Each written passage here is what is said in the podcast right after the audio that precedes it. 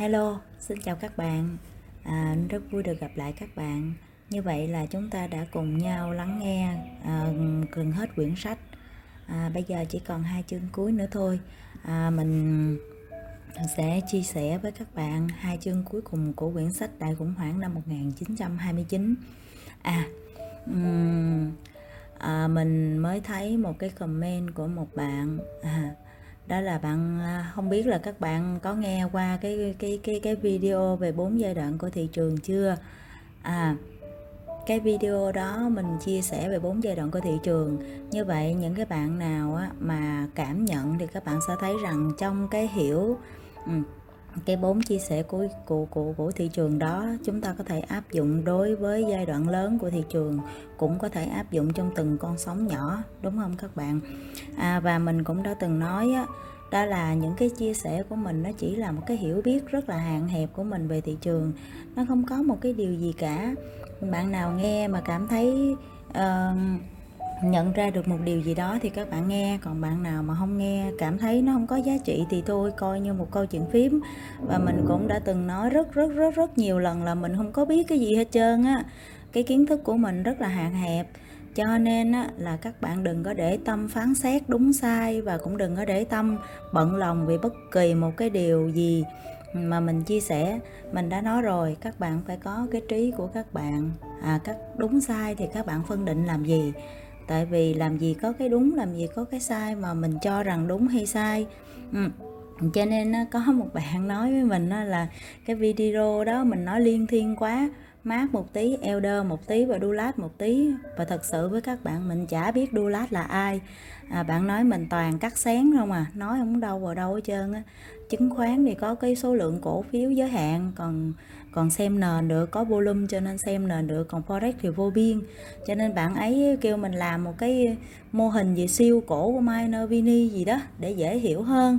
Rồi bạn ấy nói là chắc là mình mới, chị không có chơi, mình không có chơi chứng khoán cho nên mình không có ngộ hết được mô hình của minor vini. Mình nói với các bạn minor vini là minor vini, mình là mình mà minor vini thì cũng là một cái người đầu cũng giống như các bạn thôi đúng không các bạn? Cho nên á, là chúng ta đừng có kẹt vào minor vini đừng có kẹt vào dulat hay đừng có kẹt vào elder. Mình có biết gì đâu ừ và mình cũng đâu có mình đã nói là mình không có biết gì hết mình nói cho nó vui thôi mà. Cho nên á là chúng ta bận lòng làm cái gì. Còn nếu mà bạn nào thực sự là mình cảm thấy rất là vui nếu mà những cái bạn nào mà có kiến thức thật sự, có hiểu biết thật sự, các bạn hãy làm đi. Tại sao cứ phải kêu người khác làm? Nếu mà các bạn thật sự giỏi, các bạn hãy làm những cái điều có ích cho cho cuộc đời này. Tại vì hồi tối hôm qua, một bạn à, đệ tử của mình ừ, nhắn tin mình cho mình hỏi thăm mình. Bạn ấy nói là bạn đang nghe những cái chia sẻ của thầy Trần Việt Quân là một trong những cái người mà sáng lập ra cái hệ thống trường tuệ đức á thì á bạn nói á, nghe mà thấm quá thì mình mới bảo với bạn rằng á, là gì? Ừ, bạn thấy không? À trong cái xã hội này á, mà mỗi người á, làm một việc tốt, cùng chung tay với nhau, ai cũng làm thêm một việc tốt cho đời thì xã hội mới đẹp được. Chứ làm sao tự nhiên xã hội nó đẹp được, đúng không các bạn? Cho nên các bạn thấy là các bạn giỏi thì các bạn hãy đi giúp đời. Đừng đòi hỏi người khác phải làm cái này, làm cái kia. Và những chia sẻ cho mình chỉ là, của mình cũng chỉ là những cái hiểu rất là bé bé, siêu siêu siêu thôi. Cho nên mình nói với bạn rằng á, vì mình hiểu biết nó nông cạn nhỏ bé quá. Cho nên á những cái bạn nào mà nghe hiểu được những lời mình nói thì những bạn đó cũng có hiểu biết nhỏ bé nông cạn với mình cho nên mới hiểu nổi mới hiểu được còn những cái bạn nào á mà có cái trí tuệ cao siêu và có cái hiểu biết quá tuyệt vời về thị trường á thì khi nghe những lời nông cạn như mình làm sao mà hiểu được, thấy nó không đâu vào đâu là đúng rồi. Vậy thì tại sao chúng ta không dùng những cái trí tuệ của chúng ta để đi giúp đời mà đi nhận xét người khác đúng sai để làm gì, đúng không các bạn? Mất thời gian quá. Và những cái người mà thật sự giỏi và những cái người thật sự có trí tuệ, người ta sẽ không bao giờ làm những cái chuyện như vậy cho nên cái kênh của mình á à, mình cũng nói với các bạn là những bạn nào mà thấy cái trí tuệ của các bạn nhỏ bé giống mình á, thì đến để chúng ta cùng chung vui. Còn khi mà chúng ta thấy cái trí tuệ của mình lớn quá thì thôi ghé ngang ngắm hoa hoa ống đẹp thì đi chỗ khác ngắm đúng không các bạn? À, còn nếu mà ai thích thì ở lại uống với mình một tách trà à, nói với mình vài câu chuyện phím như vậy đã đủ cái nghĩa cái tình với nhau rồi. Thì cần gì mà phải uh, Ờ, ờ, buồn phiền hay là vì những cái hoa không đẹp mà làm bận lòng của chúng ta đúng không nè à, còn bây giờ thì ờ, mời các bạn tiếp tục lắng nghe hai chương cuối cùng của quyển Đại khủng hoảng năm 1929. Chương 8 Hậu quả 2 Cuộc khủng hoảng đã làm tiêu tán tài sản mà hàng trăm hàng nghìn người Mỹ phải khó nhọc mới gây dựng được. Nhưng với những người có máu mặt, thiệt hại lớn nhất chính là danh tiếng của họ, sự tín nhiệm của mỗi người dành cho trí tuệ, khả năng dự báo và cả sự trung thực của họ đã rất thảm hại. Nhìn chung, những người tuyên bố hoạt động kinh doanh về cơ bản là tốt, trong cuộc khủng hoảng không phải chịu trách nhiệm về lời nói của họ, người ta đã nhận ra bản chất đậm tính nghi thức trong các phát biểu đó và bây giờ không ai còn tin rằng những người này thật sự biết tình hình kinh doanh tốt xấu ra sao. Nhưng Tổng thống Hoover lại là trường hợp ngoại lệ. Chắc chắn những tuyên bố lặp đi lặp lại về một tương lai thịnh vượng của ông sẽ buộc ông phải trả giá. Tuy nhiên, Tổng thống Hoover đã biến nghi thức củng cố lòng tin đơn giản trong nghệ thuật kinh doanh thành phương tiện chính trong chính sách công. Do đó, các tuyên bố của ông sẽ chỉ là chủ đề của các cuộc chỉ trích chính sách. Các học giả tham dự à, giờ tham gia dự đoán không được may mắn như vậy. Mọi người đều hả hê khi phát hiện ra rằng những học giả suy cho cùng không phải là những kẻ biết tốt. Lawrence đã biến mất khỏi Princeton, tiếng nói của ông không bao giờ còn xuất hiện trong cộng đồng các nhà kinh tế học. Câu lạc bộ kinh tế Harvard đã biết vào mùa hè của cuộc khủng hoảng với cái tiếng là những kẻ bi quan, nhưng họ đã từ bỏ vị thế này khi thị trường tiếp tục tăng tốc và hoạt động kinh doanh có vẻ tốt đẹp. Ngày 2 tháng 11, sau khi cuộc khủng hoảng nổ ra, hội đưa ra kết luận tình trạng suy thoái hiện tại trên cả thị trường chứng khoán và trong hoạt động kinh doanh không phải là điềm báo cho tình trạng kinh doanh đình trệ. Ngày 10 tháng 11, hội đưa ra dự đoán đáng chú ý một cuộc khủng hoảng nghiêm trọng như năm 1920 đến năm 1921 sẽ không thể xảy ra. Hội tiếp tục nhắc lại nhận xét này vào ngày 23 tháng 11 và vào ngày 21 tháng 12, hội đưa ra dự báo cho năm tiếp theo. Khó có thể xảy ra suy thoái. Chúng tôi tin rằng hoạt động kinh doanh sẽ sớm hồi phục vào mùa xuân tới và đạt được những bước tiến đáng kể vào mùa thu. Ngày 18 tháng 1 năm 1930, nhóm đưa ra tuyên bố có những dấu hiệu cho thấy giai đoạn khắc nghiệt nhất của đợt suy thoái đã qua. Ngày 1 tháng 3, Hoạt động sản xuất lúc này so với giai đoạn trước đó rõ ràng là đang trên đường hồi phục. Ngày 22 tháng 3, biển cảnh ngày càng sáng sủa. Ngày 29 tháng 3, biển cảnh rất tươi sáng. Ngày 19 tháng 4 đến tháng 5 hoặc tháng 6 dự đoán hồi phục kinh tế vào mùa xuân mà chúng tôi đã nhắc đến trong lá thư hồi tháng 11 và tháng 12 sẽ trở nên rõ ràng hơn. Ngày 17 tháng 5, hoạt động kinh doanh sẽ có những chuyển biến tích cực trong tháng này hoặc tháng tới, nền kinh tế sẽ hồi phục mạnh mẽ trong quý 3 và vào dịp cuối năm với tốc độ cao hơn hẳn bình thường. Ngày 24 tháng 5, nhóm này cho rằng các điều kiện đang tiếp tục chứng minh cho dự đoán đưa ra ngày 17 tháng 5. Ngày 21 tháng 6, mặc dù có sự xuất hiện của một số yếu tố bất thường, nhưng tình hình sẽ nhanh chóng có nhiều cải thiện. Ngày 28 tháng 6, nhóm tuyên bố những diễn biến mâu thuẫn và bất thường của thị trường sẽ nhanh chóng nhường chỗ cho sự hồi phục ổn định. Ngày 19 tháng 7, nhóm thừa nhận những yếu tố xảy ra ngoài dự kiến đã làm chậm lại quá trình hồi phục, nhưng các bằng chứng đều cho thấy sự cải thiện đáng kể của tình hình. Và ngày 30 tháng 8 năm 1930, nhóm phát biểu tình trạng suy thoái đã đến giai đoạn thoái trào, nhưng sau đó những dự đoán của nhóm đã có phần dè dặt hơn. Ngày 17 tháng 11 năm 1930, chúng ta đang tiến đến gần điểm kết thúc của cuộc khủng hoảng. Một năm sau đó, ngày 31 tháng 10 năm 1931, nhóm phát biểu sự ổn định trong điều kiện suy thoái hiện nay là điều hoàn toàn có thể xảy ra ngay cả những đoạn dự đoán cuối cùng này cũng rất lạc quan, danh tiếng về sự chính xác trong các dự đoán của nhóm chìm nghiễm, nhóm tan rã, các giáo sư kinh tế Harvard ngừng dự đoán tương lai và một lần nữa lại khoác lên mình bộ cánh khiêm nhường quen thuộc. Giáo sư Irving Fisher cố gắng giải thích tại sao ông đã sai. Đầu tháng 11 năm 1929, ông đưa ra giả thuyết cho rằng mọi hoạt động trên thị trường đều là phi lý trí và do đó không thể dự đoán được. Trong một bài phát biểu lộn xộn, ông nói đó là do tâm lý sợ hãi, nguyên nhân chính là do tâm lý bày đàn, làm theo số đông chứ không phải do mức giá thị trường cao bất thường. Sự sụt giảm của thị trường chủ yếu là do tâm lý thị trường đi xuống vì nó đã đi xuống. Lời giải thích này không thu hút được mấy sự chú ý ngoại trừ biên tập viên của tạp chí The Commercial and Finance Chronicle. Ông này đã nhận xét bằng những lời lẽ sắc gọn. Fisher vẫn sai như thường lệ khi nói về thị trường chứng khoán. Ông nhận xét thêm, đám đông không bán mà buộc phải bán hết. Trước khi năm 1929 kết thúc, giáo sư Fisher đã cố gắng giải thích thêm một lần nữa trong cuốn sách The Stock Market Crash and After khủng hoảng trên thị trường chứng khoán và sau đó theo ông và quả thật lúc đó cổ phiếu vẫn ở trong trạng thái bình ổn dù không cao bằng trước đây khủng hoảng chỉ là một tai nạn và thị trường đang dừng bước vượt lên chủ yếu là vì những kỳ vọng đúng đắn về lợi nhuận.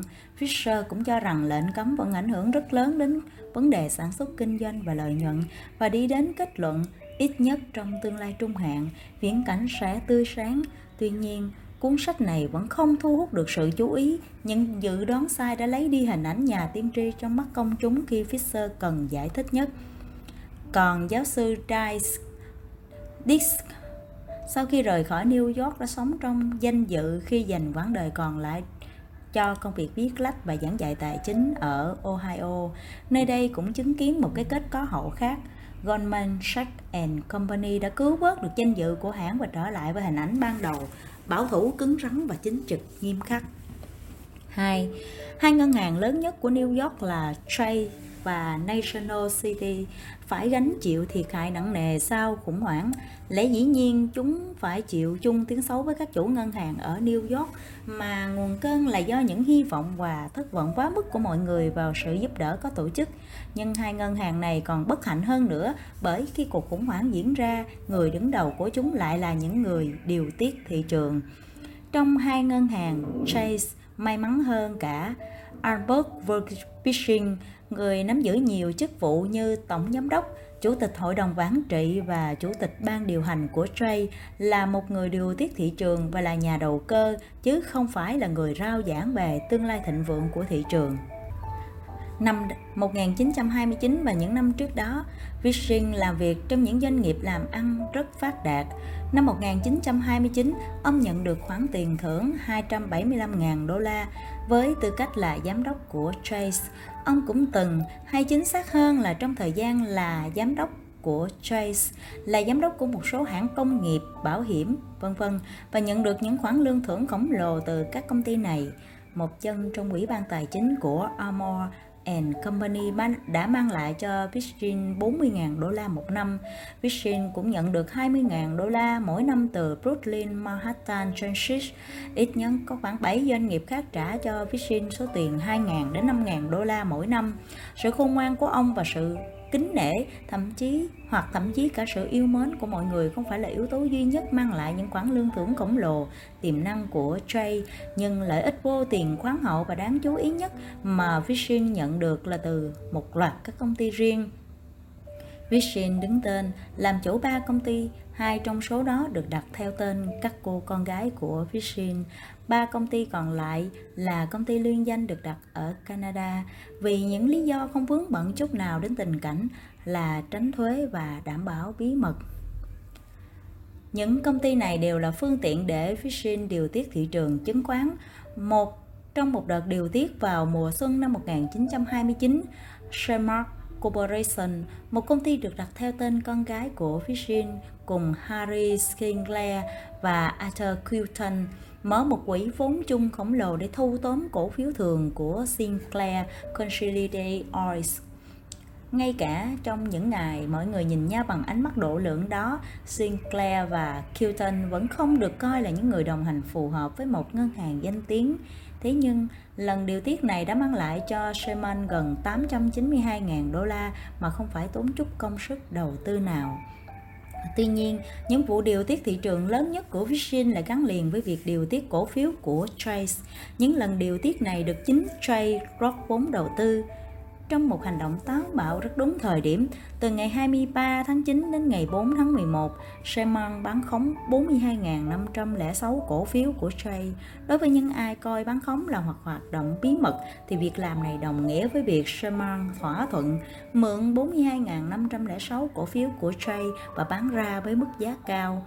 Sau đó, Sherman sẽ mua lại số cổ phiếu trên với mức giá thấp hơn để trả lại cho ngân hàng. Bên đã cung cấp cổ phiếu, lợi nhuận thu được khi trả lại cổ phiếu đã mua ở mức giá thấp hơn, luôn giả định rằng mức giá sẽ xuống, sẽ rơi hết vào túi của Sherma. Giá cổ phiếu quả thật đã giảm mạnh, hành động bắn khống của Sherma đã được tiến hành đúng vào những ngày khủng hoảng. Sau đó, vào ngày 11 tháng 12 năm 1929, Merlin Corporation, công ty được đặt theo tên con gái thứ hai, dùng số tiền 6 triệu 588.430 đô la vay từ Jay và Sermon để mua 42.506 cổ phiếu của một chi nhánh của Chase. Số cổ phiếu này được dùng để bù lại số cổ phiếu mà Soma bán khống, tức là trả lại khoản nợ bằng cổ phiếu, lợi nhuận khi điều tiết thị trường vào thời điểm ít người biết tiến hành hoạt động này là 4 triệu 000 à, 4 triệu 008 nghìn 538 đô la. Có những người hay bới móc các xu hướng sẽ cho rằng lợi nhuận phải thuộc về ngân hàng, nơi giữ cổ phiếu, nơi phishing là việc và là nơi cung cấp tiền cho hoạt động này. À, khi mà các bạn nghe đến cái hoạt động này thì các bạn hiểu rằng á, là cá mập ở trên thị trường là như thế nào rồi phải không các bạn à, à thì khi mà cá mập á, họ họ mà điều tiết thị trường họ mà tham gia vào thị trường là họ không phải giống như những gì mà các bạn nghĩ đâu. Ừ. cho nên tại sao có những cái thời điểm là thị trường đang ở những giá mức rất cao, rồi sau đó là giá vụt lên rất là nhanh, nhưng mà sau đó lại giảm xuống một cách đột ngột. Hoặc là khi mà thị trường ở những mức rất cao, giá giảm xuống một cách đột ngột, sau đó tăng lên cũng một cách đột ngột không kém trên thực tế, tất cả tiền đều chảy vào túi của Vision. Sau này, Vision đã ủng hộ việc ngân hàng cho các nhân viên vay tiền, tạo điều kiện cho họ đầu cơ cổ phiếu với lý do việc làm này sẽ thu hút được sự quan tâm của mọi người đối với tổ chức của họ. Tuy nhiên, theo chuỗi hành động duy lý trên, có một rắc rối nảy sinh trong các khoản vay để đầu tư và hoạt động bán khống. Nó sẽ sinh lợi khi ngân hàng hay cổ phiếu của ngân hàng hoạt động theo hướng đi xuống. Chịu sức ép ở điểm này, Virgin đã tỏ dấu hiệu nghi ngờ về việc các nhân viên và sẽ bán khống số cổ phiếu của chính công ty họ. Cuối năm 1932, Vishin xin được miễn tái bầu cử vào vị trí chủ tịch ban điều hành của ngân hàng. Ông sắp bước sang tuổi 65 và ông lưu ý mọi người bằng một phát biểu có phần phóng đại rằng trái tim và năng lượng của ông đã dành cho việc thúc đẩy sự phát triển thịnh vượng của Trey trong nhiều năm.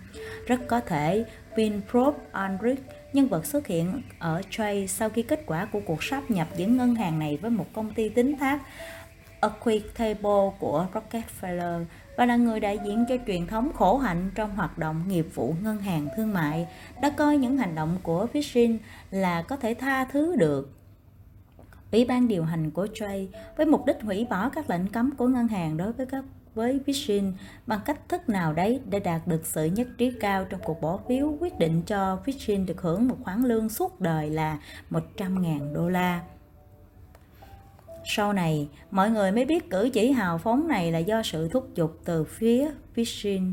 Trong những tháng sau khi Vishin nghỉ hưu, các hoạt động của ông trở thành mục tiêu của một cuộc điều tra chi tiết do Thượng nghị viện tiến hành.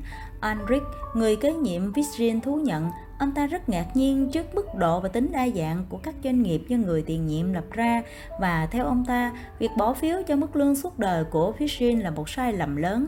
Vishin sau đó đã từ chối nhận khoản lương này. 3.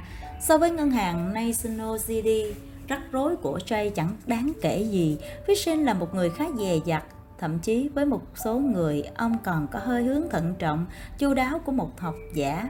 Trong khi đó, người đứng đầu National CD Charlie Mitchell lại là người vui vẻ, có thiên hướng hướng ngoại với tài năng giật tích, giật tiết. Đối với nhiều người, ông là nhà tiên tri hàng đầu của kỷ nguyên mới. Mùa thu năm 1929, trên phố Wall xuất hiện tin đồn Mitchell sẽ từ chức, nhưng thực tế không phải vậy và những tin đồn này đã được Percy Rockefeller, một đối tác trong vô số lần điều tiết thị trường cổ phiếu của Michel, đồng thời cũng là giám đốc của một ngân hàng, mô tả là vô lý đến độ không thể làm bận tâm một người biết suy nghĩ nào. Trong hai hoặc ba năm sau đó, Michel gần như không bị giới truyền thông dòm ngó, nhưng đến 9 giờ tối ngày 21 tháng 3 năm 1933, ông bị trợ lý của trưởng lý quận Thomas Delphi bắt và buộc tội trốn thuế thu nhập. Trong vụ này, có rất nhiều chi tiết chưa bao giờ được đưa ra tranh luận nghiêm túc. Giống như Fishing, Michel đã tham gia điều tiết cổ phiếu của ngân hàng mình, mặc dù lý do của ông có thể là vì mục đích bảo vệ chính đáng. Năm 1929 là năm của các cuộc sáp nhập ngân hàng và Charlie Michel không cưỡng lại xu hướng đó. Đầu mùa thu năm 1929, ông hoàn tất quá trình sáp nhập với Coin Exchange, giám đốc của cả hai ngân hàng để đi đến thỏa thuận chung. Tất cả những gì còn lại là nghi thức thông qua của cổ đông. Các cổ đông của Coin Exchange sẽ nhận được 4 phần 5 giá trị cổ phiếu của National City hoặc 360 đô la tiền mặt theo quyền chọn của họ. Giá cổ phiếu của National City khi đó là 500 đô la. Vì vậy, gần như chắc chắn các cổ đông của Coin Exchange sẽ chọn cổ phiếu nhưng sau đó, cuộc khủng hoảng nổ ra, giá cổ phiếu của National City giảm xuống còn 425 đô la và khi ở dưới mức giá 450 đô la thì 4 phần 5 giá trị cổ phiếu sẽ tương đương với 360 đô la tiền mặt. Đó là lý do khiến các cổ đông của Con Exchange muốn nhận tiền mặt thay vì cổ phiếu, mua toàn bộ số cổ phiếu của cổ đông Con Exchange bằng tiền mặt. National City sẽ phải chi ra khoảng 200 triệu đô la con số đó quá lớn, vì vậy Michel khôn khéo cứu vụ vụ mua bán này. Ông bắt đầu mua cổ phiếu của National CD và trong suốt tuần cuối cùng của tháng 10, ông đã sắp xếp để mượn 12 triệu đô la từ JP Morgan and Company để mua thêm. 12 triệu đô la là con số rất lớn đối với cả Michel và ngân hàng của Morgan vào thời điểm đó. Trên thực tế chỉ có 10 triệu đô la được sử dụng thật sự và trong số đó có 4 triệu đô la được trả lại chỉ trong vòng một tuần. Có thể một vài đối tác của một kênh đã suy nghĩ lại về sự khôn ngoan khi cho Michel vay số tiền này. Michel đã thất bại. Giống như nhiều người, Michel hiểu việc cứu một cổ phiếu khi tất cả mọi người đều muốn bán khác thế nào so với khi tất cả mọi người đều muốn mua giá cổ phiếu của National City ngày một chìm sâu, Pixar sử dụng cạn kiệt các nguồn lực của mình và buộc phải từ bỏ. Giờ không phải là lúc cho sự kiêu hãnh giá tạo và với vài cú hít nhẹ từ phương pháp quản lý, các cổ đông của National City đã từ chối cách quản lý như vậy và bác bỏ thương vụ thảm họa trên. Tuy nhiên, Michelle vẫn còn khoản nợ khá lớn với JP Morgan and Company. Khoản nợ này được đảm bảo bởi số cổ phiếu được mua để hỗ trợ thị trường và bằng số cổ phiếu riêng của Michelle nhưng lúc này giá trị của nó đang giảm mạnh. Cuối năm đó, cổ phiếu của National City giảm xuống gần 200 từ mức trên 2 500 ban đầu và ngày càng gần với giá trị mà Morgan chấp nhận. Lúc này, Michelle phải đối mặt với một bất hạnh khác, hay đối đúng hơn là sự may mắn ban đầu đã biến thành thảm họa. Với tư cách là thành viên hội đồng quản trị của National City, Michelle có mức lương khá kiêm tốn là 25.000 đô la. Tuy nhiên, tuy nhiên, ngân hàng có hệ thống thưởng vẫn nổi tiếng bởi sự hào phóng rộng rãi. Sau khi khấu trừ 8%, 20% lợi nhuận của ngân hàng và các chi nhánh, trong đó có National City Company, sẽ được đưa vào quỹ quản lý. Quỹ quản lý này sẽ được chia 2 năm một lần cho các à, quan chức trọng yếu bằng một sự sắp xếp được thực hiện trong nửa giờ đầy thú vị. Mỗi quan chức sẽ bỏ vào mũ một phiếu kính không ghi danh gợi ý mức mà chủ tịch Michel sẽ được nhận. Sau đó, ừ, từng người lại dự đoán mức mà mỗi người trong số họ sẽ được nhận trừ bản thân. Mức dự đoán trung bình sẽ giúp Ủy ban điều hành ngân hàng cố định được phần trăm quỹ mà mỗi quan chức được nhận. Năm 1928 Năm 1929 là khoảng thời gian với những khoản lợi nhuận kết xù. Các cấp dưới của Michel vì vậy cũng có cái nhìn rất ưu ái đối với công việc của Michel. Trong năm 1928, mức thưởng Michel nhận được là 1 triệu 316.634 đô la. Năm 1929, số tiền này thậm chí còn cao hơn. Đợt phân chia tiền thưởng trong nửa đầu năm đã mang lại cho Michel ít nhất 1 tỷ 108 à 1 triệu 108 ngàn đô la.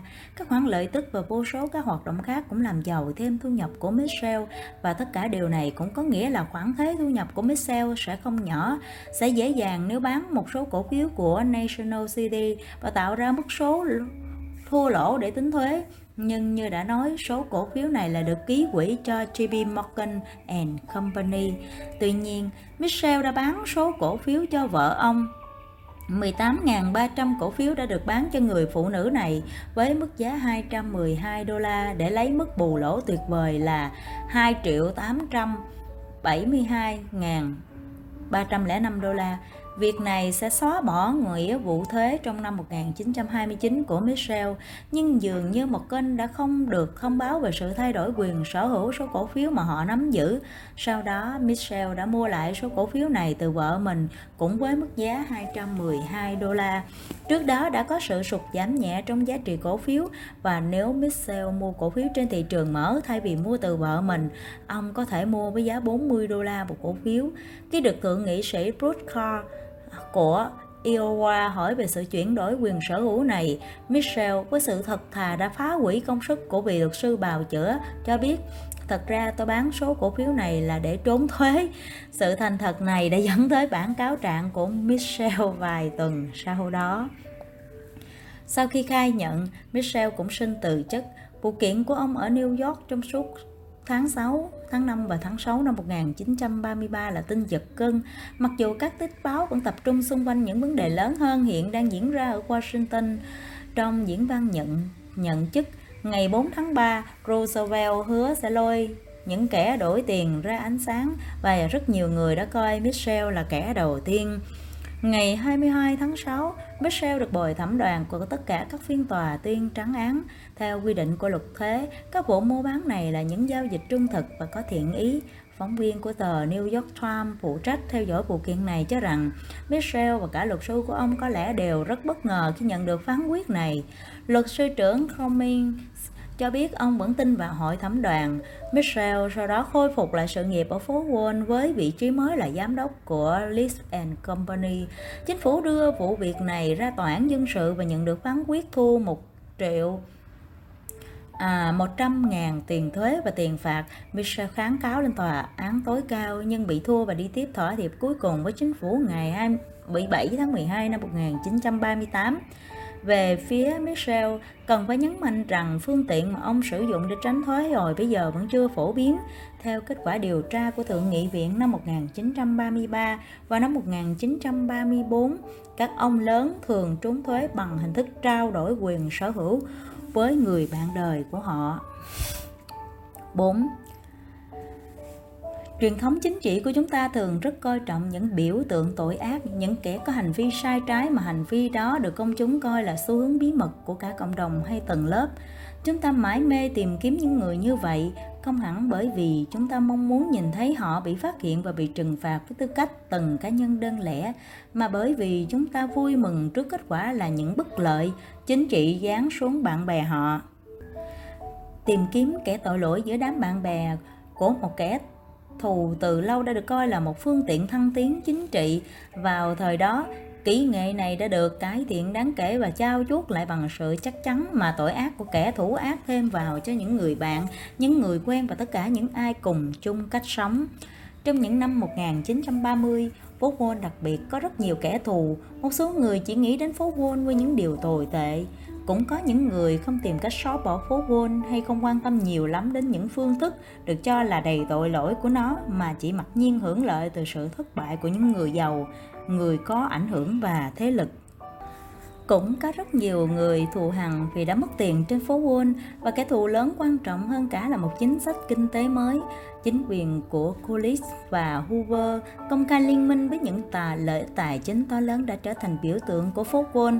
Với sự tiến tới của chính sách kinh tế mới, tội ác trên phố Wall trở thành tội ác của những kẻ thù chính trị. Những điều tồi tệ đối với phố Wall trở thành điều tồi tệ đối với đảng Cộng Hòa.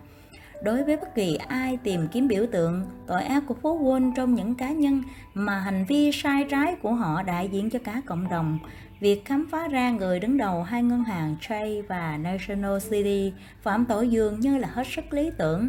Đây là những ngân hàng nổi tiếng và có ảnh hưởng lớn nhất. Còn điều gì tuyệt vời hơn là bắt đầu từ đây sự quan tâm đặc biệt tới những sai lầm của Fishin và Michel là điều dễ hiểu, nhưng ở một mức độ mơ hồ nào đó, họ không phải là những người bị nghi ngờ nhất trên phố Wall.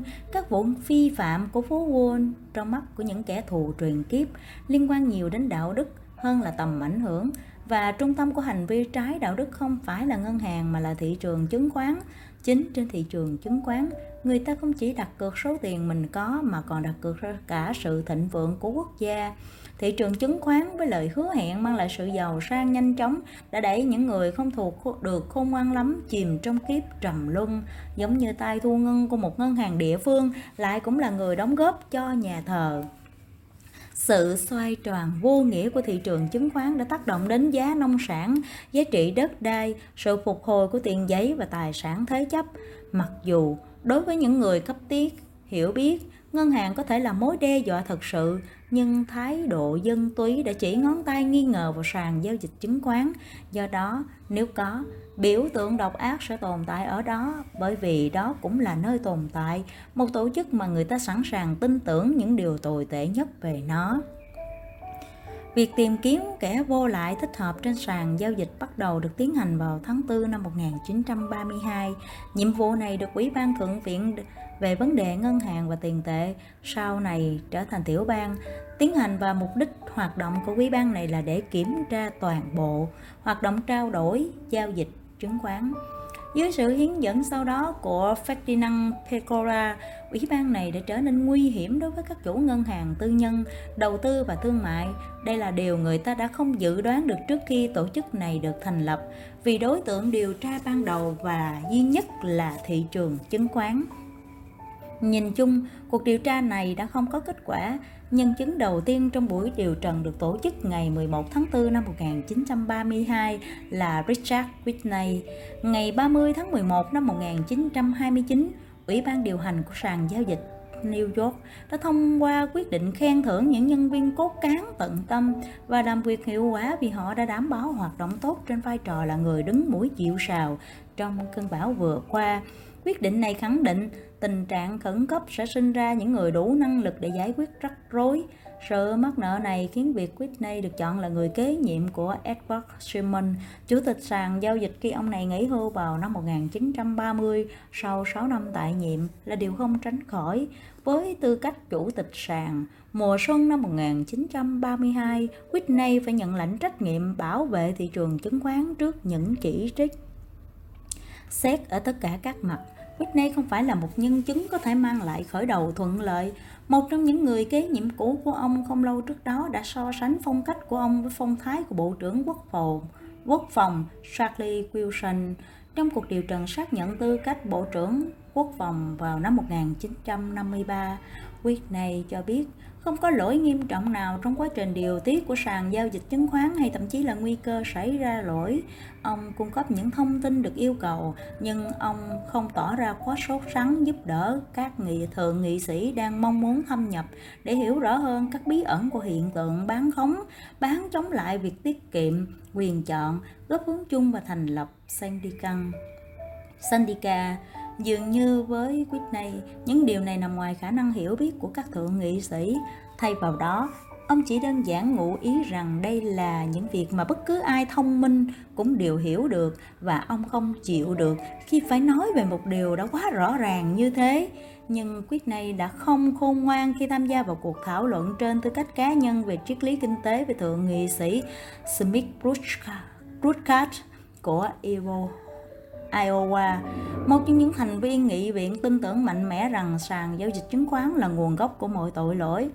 Theo Whitney, chính phủ chứ không phải phố Wall là người phải chịu trách nhiệm cho kết quả hoạt động tồi tệ tại thời điểm hiện tại và chính phủ có thể làm hết sức mình để hồi phục nền kinh tế bằng cách cân bằng ngân sách và do đó sẽ khôi phục lại niềm tin của người dân để cân bằng ngân sách Whitney gợi ý cắt giảm lương và trợ cấp cho những cựu chiến binh không bị tàn tật nhưng vẫn được hưởng các dịch vụ xã hội và cả lương của các quan chức chính phủ. Khi được hỏi về việc cắt giảm lương của chính mình, Whitney đã trả lời không cho kho đã trả lời không vì cho rằng nó chẳng đáng là bao. Khi buộc phải nói ra con số, ông cho biết thời điểm hiện tại mức lương của ông chỉ khoảng có 360.000 đô la. Các thành viên của ủy ban cho Whitney biết mức lương đó còn cao gấp 6 lần mức lương mà một thượng nghị sĩ nhận được, nhưng Whitney vẫn kiên quyết đòi cắt giảm lương của hệ thống công, trong đó có lương của các thượng nghị sĩ. Bất chấp thái độ của Whitney, rất có thể À, chính bởi nó mà những ngày điều trần ấy đã đưa ra rất ít bằng chứng về hành vi sai trái và không có nhận dạng cụ thể về người có hành vi sai trái. Trước cuộc khủng hoảng, Whitney có biết về các Sandika và việc góp vốn chung. Nhưng ông không nói chi tiết. Whitney liên tục cam đoan với ủy ban rằng sàn giao dịch chứng khoán đã kiểm soát tốt vấn đề này cũng như nhiều vấn đề khác nữa. Ông phản đối ý kiến của thượng nghị sĩ Brutka cho rằng thị trường là một canh bạc và cần phải kiểm soát cực chặt chẽ. Cuối cùng, Whitney được miễn bỏ mọi cáo buộc trước khi ông hoàn tất phần khai của mình. Khi vụ điều tra Whitney cho thấy những dấu hiệu rõ ràng của sự thất bại, Ủy ban đã chuyển hướng sang những người điều tiết thị trường nổi tiếng, nhưng kết quả từ cuộc chuyển hướng này cũng thật đáng thất vọng. Tất cả những gì có thể chứng minh được đều là những đều là những điều mọi người đã biết như việc Bernard Schmidt, G. M.G. Meehan, Arthur Kilton, Harry Sinclair, Percy Rockefeller và những người khác đã cùng tiến hành những hoạt động gian lận trên quy mô lớn. Harry Sinclair là một ví dụ, có những bằng chứng cho thấy ông này có tham gia vào những vụ điều tiết đặc biệt lớn của Sinclair Consolidated Oil Điều này giống như việc xác định William Foster có quan hệ với đảng Cộng sản. Chú thích William Foster sinh năm 1881, mất năm 1961, một chính trị gia theo chủ nghĩa Mác và là nhà hoạt động xã hội cấp tiến của Mỹ, là tổng thư ký đảng Cộng sản Mỹ nhưng sau đó chuyển sang đảng xã hội Mỹ.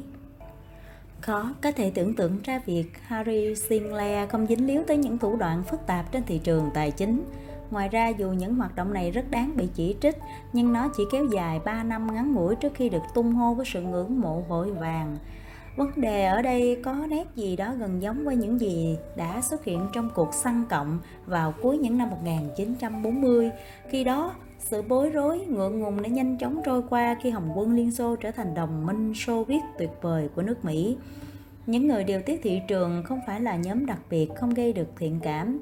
Như đã nói từ trước, trí nhớ của Arthur Kilton có rất nhiều thiếu sót, sức khỏe của em Chi Mihan rất kém và vì một lý do nhầm lẫn, ông phải đi nước ngoài khi chuẩn bị tới Washington.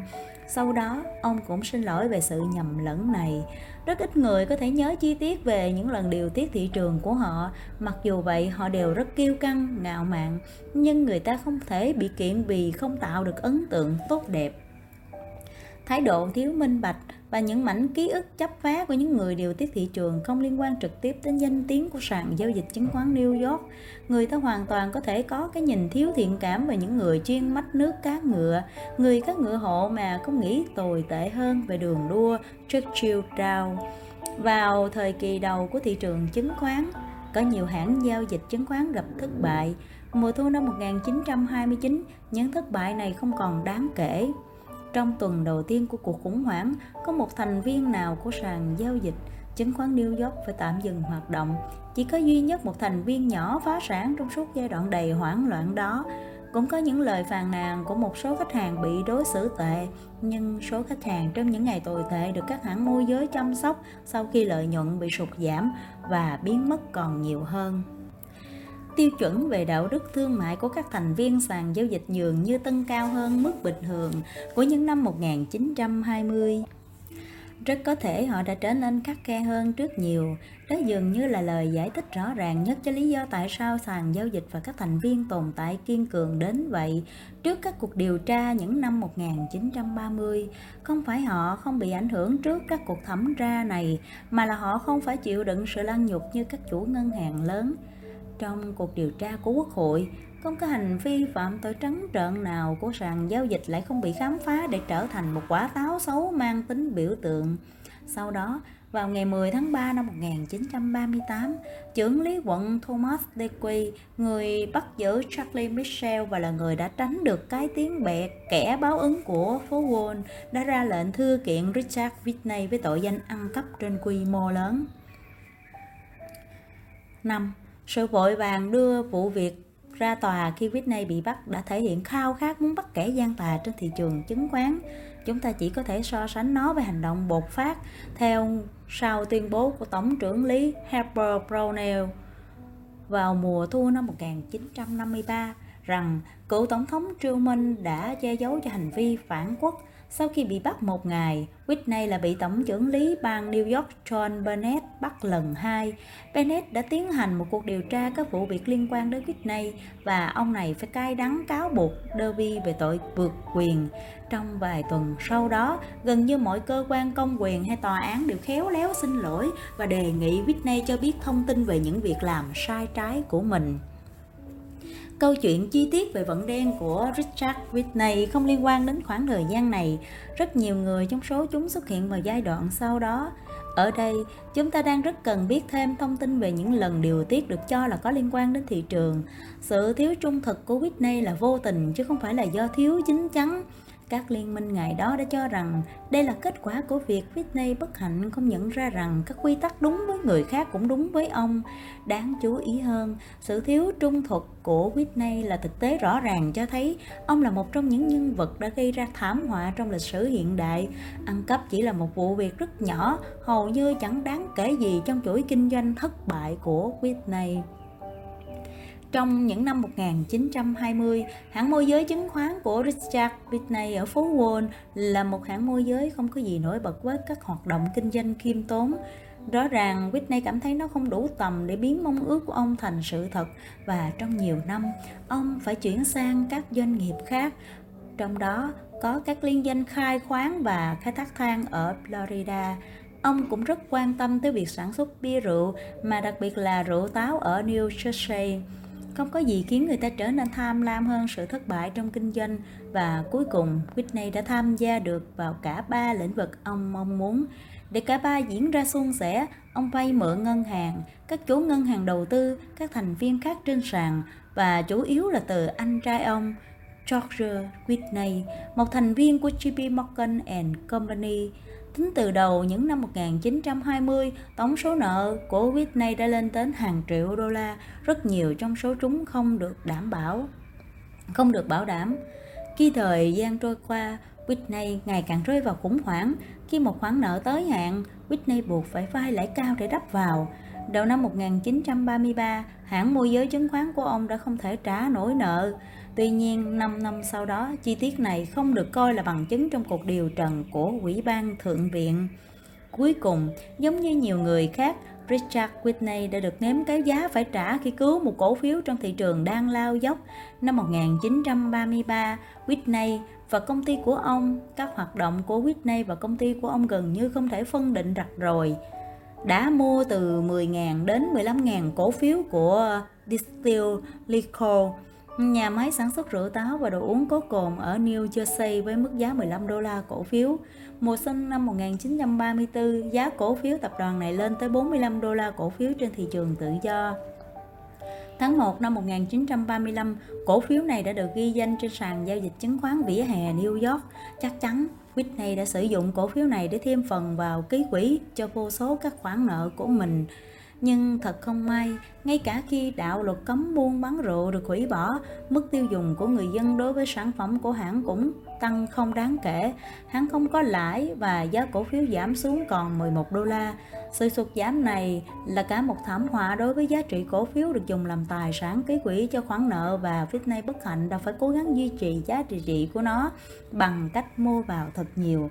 Tất cả các nhà đầu tư khác đều thông cảm với Whitney vào thời điểm Whitney thất bại, Whitney và hãng của ông sở hữu 137 triệu 137.672 cổ phiếu trong tổng số 148.750 đang lưu hành. Lúc đó giá trị cổ phiếu đã giảm xuống chỉ còn 3 đến 4 đô la một cổ phiếu. Thật là thảm phải không các bạn? Trong thời gian này, xu hướng tự lừa mình vẫn khá phổ biến. Whitney với nỗ lực cứu cổ phiếu Distill Liquor đã chắc chắn đã tự biến mình thành một Bonji. Trong tài chính, lần điều tiết này, ông đã dùng tất cả các khoản nợ cũ và nhiều khoản nợ mới để cứu cổ phiếu, nhưng cổ phiếu lúc này đã vô giá trị. Khi vị thế của ông ngày càng trở nên phức, phức tạp, Richard Whitney buộc phải sử dụng đến một kế mà ông đã sử dụng trong nhiều năm, dùng cổ phiếu của những nhà đầu tư nằm trong sự giám sát của ông làm tài sản ký quỹ cho các khoản nợ. Đầu năm 1938, ông đi đến tận cùng của khả năng vay nợ lớn đến không ngờ. Cuối mùa thu năm trước, ông đã vay khoản lớn nhất từ anh trai để trả nợ cho những chứng khoán thuộc quỹ tiền thưởng của sàn giao dịch. Một quỹ mà nếu không có nó, các thanh toán sẽ được trả cho những cá nhân đã mất. Trước đó, Whitney đã sử dụng và cầm cố những chứng khoán này để vay thêm ngân hàng. Lúc này ông phải tìm đến cả những người quen sơ, qua nhất để hỏi vay thêm trong tuyệt vọng và dường như thảm bại. Lời đồn về tình thế khốn khó của ông bắt đầu lan rộng. Tuy nhiên, vào ngày 8 tháng 3, có một sự im lặng đáng ngạc nhiên trên sàn giao dịch khi Chủ tịch Charlie Gray tuyên bố về việc đình chỉ cổ phiếu của Richard Whitney and Company vì vỡ nợ. Các thành viên thất kinh khi biết rằng trong suốt một thời gian dài, Whitney đã ăn cắp trên quy mô lớn. Không một chút xấu hổ nào, Whitney phủ nhận hoàn toàn việc làm của mình, từ chối bất kỳ yêu cầu bào, lời bào chữa nào và biến mất vĩnh viễn khỏi thị trường. So với sự vỡ nợ của Whitney, thất bại của những chủ nhà băng nhỏ còn gây khó khăn, đau đớn và mất mát nhiều hơn. Các nạn nhân của Whitney hầu hết đều có đủ tiềm lực tài chính để phục hồi sau khi mất mát và tổng số tiền mà Whitney ăn cắp dù lớn nhưng không đặt ông vào hàng ngũ những kẻ vỡ nợ lớn nhất thời điểm đó nhưng đứng từ quan điểm của các đối thủ trên phố Wall, hành vi ăn cắp của Whitney là bằng chứng lý tưởng, hiếm có hành vi phạm tội nào lại được đón nhận vui vẻ đến vậy. Nhân dạng của Whitney hoàn toàn khớp với sàn giao dịch chứng khoán New York, trung tâm biểu tượng của tội ác. Hơn nữa, Ông từng là vị chủ tịch và người bảo vệ không hoan nhượng trước quốc hội và công chúng trong phiên tòa của thời đó. Ông là một đảng viên đảng Cộng Hòa, một người bảo thủ cố hữu và có quan hệ lỏng lẻo với JP Morgan trong cộng đồng tài chính. Ông đã xây dựng hình ảnh trung thực trong mắt mọi người khi đứng phát biểu trong thánh đường St. Louis năm 1932. Khi hành vi ăn cắp của ông vẫn chưa bị vạch trần, Whitney đã nghiêm khắc nói rằng một trong những yêu cầu tối quan trọng của một thị trường lớn, vững mạnh là các nhà môi giới phải trung thực và có trách nhiệm về mặt tài chính. Ông mong đợi tới ngày hoạt động giám sát của sàn giao dịch thành viên sẽ nghiêm khắc đến độ thất bại tiếp theo là điều không thể xảy ra. Cuối cùng, ngay cả với đồng nghiệp, Whitney được coi là kẻ tầm thường, thích ra vẻ trịch thượng. Trong những ngày cuối cùng, Whitney đã tự đẩy mình vào thế bị sỉ nhục khi tìm cách vay tiền của nhà điều hành thị trường Bernard E. Smith. Smith sau đó đã kể lại với viên giám sát của Ủy ban giao dịch chứng khoán rằng Whitney đến chỗ tôi và nói rằng ông ta sẽ hoàn trả nhanh thôi và ông ta muốn mượn 250.000 đô la tiền mặt. Tôi để ý thấy trên mặt Whitney có vì gì đó, vẻ gì đó dương dương tự đắc và ông ta nói ông ta đã cùng đường và ông ta phải có 250.000 đô la. Tôi nói với ông ta rằng ông thật trơ tráo khi hỏi vay tôi 250.000 đô la. Trước đó ông ta thậm chí còn chẳng bao giờ thèm chào hỏi tôi. Tôi cũng nói rằng thật sự tôi chẳng ưa gì ông ta và tôi sẽ không cho ông ta mượn dù là một xu. Nếu có bất kỳ cuộc bỏ phiếu nào để chọn ra người có khả năng mang tay tiến tới cho phố Wall nhất, Whitney chắc hẳn sẽ giành chiến thắng áp đảo. Sự so sánh giữa Whitney và kẻ có tội thật thú vị trong suốt những năm 1930. Những người ủng hộ chính sách kinh tế mới đã hồ hởi khám phá ra những hành vi gian lận tài chính của phe đối nghịch. Điều thú vị là trong những ngày đó, sự thiếu trung thực chứ không phải những hành vi vi phạm của chủ nghĩa tư bản như lạm dụng chức quyền hay bóc lột con người mới là điềm báo ứng của những kẻ báo thủ. Đến những năm 1940 và năm 1950, các đảng viên đảng Cộng Hòa say sưa khám phá ra rằng có rất nhiều người ủng hộ chính sách kinh tế mới là người Cộng sản. Do đó, một thập kỷ sau, người phải dơ đầu chịu bán như Richard Whitney lúc này lại là Andrew Hughes, Andrew Hughes Cả Whitney và Hicks đều là mục tiêu lý tưởng cho kẻ thù của tầng lớp họ. Mỗi người đều là biểu tượng thu nhỏ của tầng lớp ấy về nguồn gốc xuất thân, trình độ học vấn quan hệ xã hội và kỳ vọng trong sự nghiệp. Trong mỗi trường hợp, phản ứng đầu tiên của những bạn bè thân thuộc trước những luận điệu buộc tội là hoài nghi vai trò trước đây của Whitney trong cộng đồng của ông nổi bật hơn và do đó đứng từ quan điểm của phe đối nghịch ông là đối tượng công kích phù hợp hơn Andrew Hiss. trong cấp bậc trong chính quyền Hiss chỉ là một nhân vật bình thường sự nổi tiếng của ông với tư cách là một chính khách toàn cầu chỉ là một hình ảnh quá vãng và ông cũng nhận được sự chú ý trong suốt hai phiên tòa dài. Whitney không được chú ý như thế đành phải chấp nhận số phận của mình. Có thể sẽ có bài học đạo đức quý báu rút ra từ câu chuyện của Whitney và Hiss Việc Whitney là kẻ ăn cắp chứng khoán hay việc Hess ăn cắp tài liệu đều không phải là bằng chứng thuyết phục để khẳng định bạn bè, đối tác hay đồng nghiệp của họ cũng là những người như vậy. Ngược lại, có nhiều bằng chứng cho thấy hầu hết các nhà môi giới đều là những người trung thực và hầu hết những người ủng hộ chính sách kinh tế mới chỉ muốn được mời đến Đại sứ quán Nga để nếm món trứng cá muối chứ không hề có chút liên hệ gì với người Nga. Những người tự do hay bảo thủ, cánh tả hay cánh hữu đều có những kinh nghiệm riêng với việc sử dụng phương pháp truy tìm nhân vật đại diện cho tội ác sự bất công của phương pháp này là điều rõ ràng, nó đã trở thành điểm hấp dẫn và các nguy cơ của nó cũng vậy. Phù hợp với truyền thống cũ nhưng không lỗi thời, sẽ làm khôn ngoan hơn khi gắn định hành vi phạm tội hay ngay cả cách cư xử không phải phép chỉ là hành vi của một cá nhân chứ không phải là khuynh hướng của cả một tầng lớp. 7.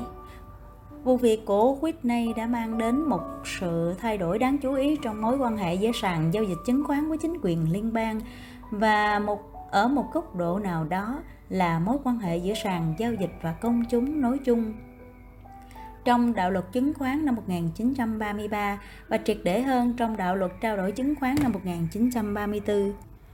Chính phủ đã cố gắng ban hành lệnh cấm đối với một số hành vi đặc biệt ngông cuồng của năm 1928 và năm 1929.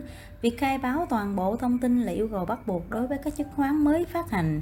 Những hoạt động điều tiết nội bộ và bán khống đều vi phạm luật pháp. Cục Dự trữ Liên bang sẽ đặt ra yêu cầu về mức tiền đặt cọc và nếu cần thiết số tiền này có thể bằng 100% giá trị cổ phiếu. Do đó, hình thức giao dịch ký quỹ sẽ bị xóa bỏ hoàn toàn. Các hoạt động điều tiết quỹ chung, bán giả, phổ biến các mẹo hay đưa thông tin sai và các hình thức lừa đảo, gian lận khác đều bị cấm. Các ngân hàng thương mại sẽ hoạt động độc lập với các công ty chứng khoán thành viên, đặc biệt đạo luật cũng đề ra nguyên tắc sàn giao dịch chứng khoán New York và các sàn giao dịch khác phải tuân thủ pháp luật chung và Ủy ban chứng khoán và hối đối SEC được thành lập để áp dụng và thực thi những điều luật này. Đây là, đây quả là một liều thuốc đắng. Không chỉ có vậy, các cơ quan luật pháp giống như những người cấu thành nên nó đều có một vòng đời rõ ràng khi bắt đầu chúng ta sẽ hoạt động sôi nổi mạnh mẽ và không khoan nhượng. Sau đó chúng dịu lại và sau 10 đến 15 năm chúng hoặc sẽ trở thành cánh tay cho ngành mà mình giám sát hoặc sẽ suy yếu. Nghe thấy sợ quá ha các bạn. Ủy ban chứng khoán và hối đối trong giai đoạn đầu hoạt động đặc biệt năng nổ với bất kỳ một cơ quan hành pháp non trẻ nào, phố Wall chắc chắn sẽ là một địch thủ đáng gườm. Trước khi vụ việc Whitney xảy ra, phố Wall nơi luôn có những trường hợp ngoại lệ đã tự nguyện chống trả. Nó nặng nặc đòi quyền được tiến hành theo cách thức riêng bằng khả năng của bản thân và tự quản lý trong cộng đồng tài chính nói chung và thị trường chứng khoán nói riêng vào buổi tối trước khi việc đình chỉ hoạt động các cổ phiếu của Whitney được thông báo, Charlie Kay, chủ tịch sàn giao dịch và Hotland Davis, chủ tịch ủy ban tiến hành kinh doanh, kinh doanh Whitney trước đó là người tiền nhiệm ở cả hai vị trí này đều lên đường tới Washington. Tại đó, họ đã báo cáo những tin tức chẳng lấy gì làm vui vẻ với William Dulles, và John Hannes của sách. Chuyến đi đã thể hiện sự thất bại của sàn, cuộc chiến tranh lạnh về quy định để đi đến hồi kết và sau này không còn tái diễn nữa. Mặc dù vỡ nợ Vụ vỡ nợ của Whitney đã xác nhận chiến thắng của những người ủng hộ chính sách kinh tế mới trong vấn đề luật pháp và cũng khẳng định sự nghi ngờ phổ biến lúc đó về hành vi vi phạm pháp luật ở New York. Nhưng rất may cho phố Wall là điều này đến muộn Đến năm 1938, cuộc tấn công của chính sách kinh tế mới và hoạt động kinh doanh đã đến lúc tàn. Một số người đứng đầu các đội quân gây sốc ban đầu đánh bóng các bài phát biểu về phẩm chất của hệ thống doanh nghiệp tự do. Đến lúc đó, mọi người cũng quen dần với suy nghĩ cho rằng tất cả những cuộc cải cách kinh tế cần thiết trong chính sách kinh tế mới đều đã được thực hiện, còn những điều luật chưa được ban hành sẽ được bổ sung thêm nếu Quốc hội không yêu cầu. Trong chương trình hoạt động của chính sách này không tồn tại một cuộc cải cách thị trường chứng khoán nào nữa. Từ đó trở đi, phố Wall đã nhìn Washington với ánh mắt thiện cảm hơn, còn Washington nhìn lại với cái nhìn trống rỗng.